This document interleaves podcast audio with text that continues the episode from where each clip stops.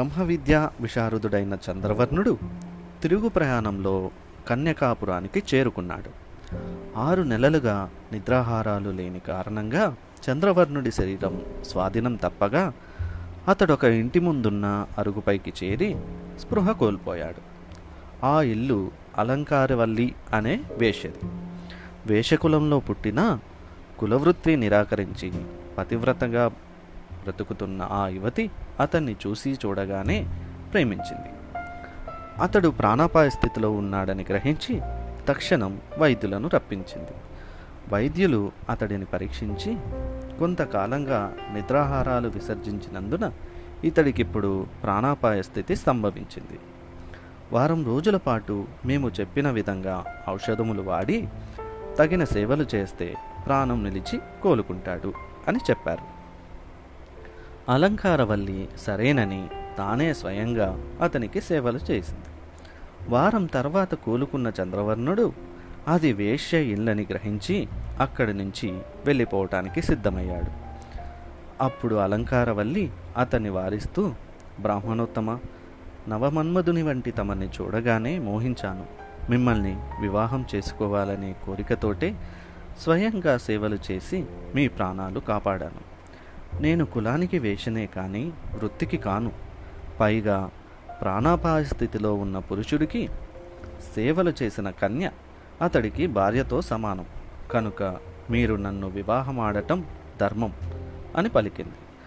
చంద్రవర్ణుడు ఆమె కోరిక తిరస్కరిస్తూ ఒక సద్బ్రాహ్మణుడి సాం సానిని వివాహమాడటం అధర్మం అనుచితం అన్నాడు.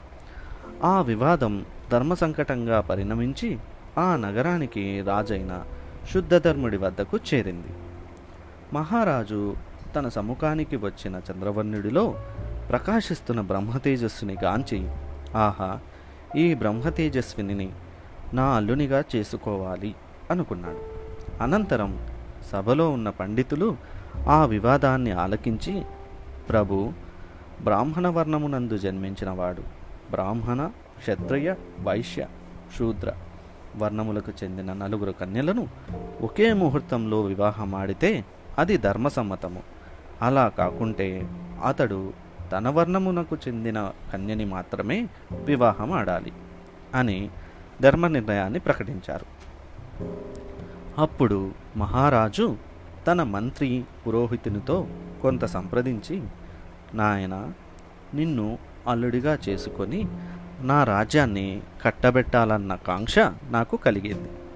అందుచేత నీవు అంగీకరిస్తే బ్రాహ్మణుడైన మా పురోహితుల వారి కుమార్తె కళ్యాణిని క్షత్రియపుత్రికైన నా కుమార్తె చిత్రరేఖని వైశ్యుడైన మా మంత్రి కుమార్తె కోమలాంగిని వారితో పాటు నిన్ను ప్రేమించి నీ ప్రాణాలు కాపాడిన ఈ అలంకారవల్లిని ఒకే ముహూర్తాన నీకు కన్యాదానం చేస్తాం.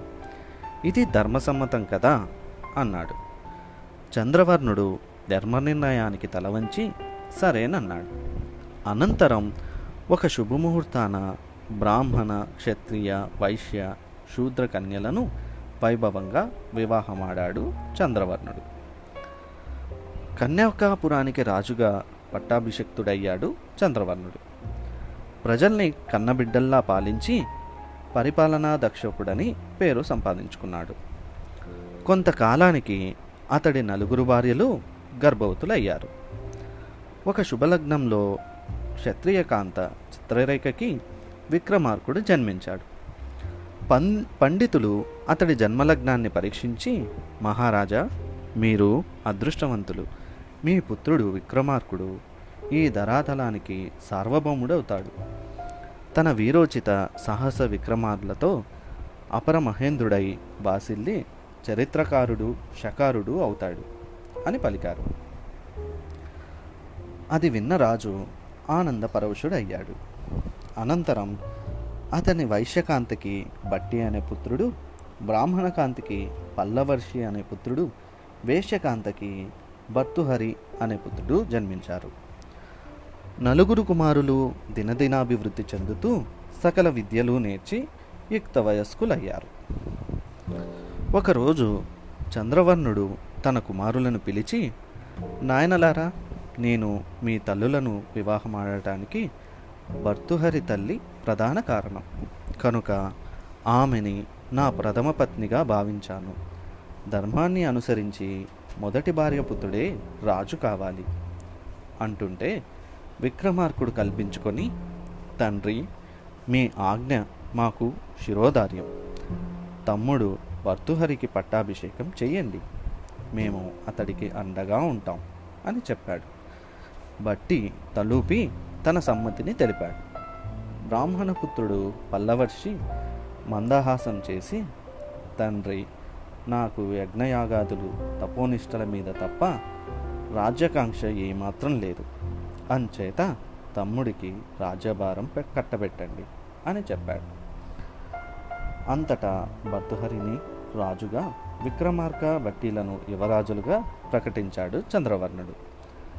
తన కుమారుల పరిపాలనా సామర్థ్యాన్ని కల్లారా చూస్తూ చెవులారా ఆలకిస్తూ ఆనందించిన రాజు కొంతకాలానికి స్వర్గస్థుడయ్యాడు. అనంతరం పల్లవర్షి యోగి అయి వనవాస ఆశ్రమ దీక్షని స్వీకరించి తపోభూమికి వెళ్ళిపోయాడు. బట్టి విక్రమార్కుల సహాయ సహకారాలతో భర్తుహరి జనరంజకంగా పరిపాలన సాగించాడు. అతడికి మోహనాంగి అనే కన్య అర్ధాంగి అయ్యింది. వారి దాంపత్యం ఆనందంగా సాగుతోంది. ఒకనాడు చంద్రోగ్యుడనే ఋషి భర్తుహరికి ఒక దివ్యఫలాన్ని ఇచ్చి రాజా ఇంద్రుని నందనోద్యనవనంలోని ఈ దివ్యఫలాన్ని ఆరగించిన వారికి వార్ధక్యము రాదు. దీనికి దీనిని ప్రజారంజకుడివైన నీవు స్వీకరించడం ధర్మం అని చెప్పి వెళ్ళిపోయాడు. భర్తుహరి తన ప్రక్కనే ఉన్న భార్య మోహనాంగికి ఆ దివ్యఫలాన్ని ఇచ్చి రాణి నాకు ఎంతో ఇష్టురాలివైన నువ్వే ఈ దివ్యఫలాన్ని ఆరగించటానికి అర్హురాలివి.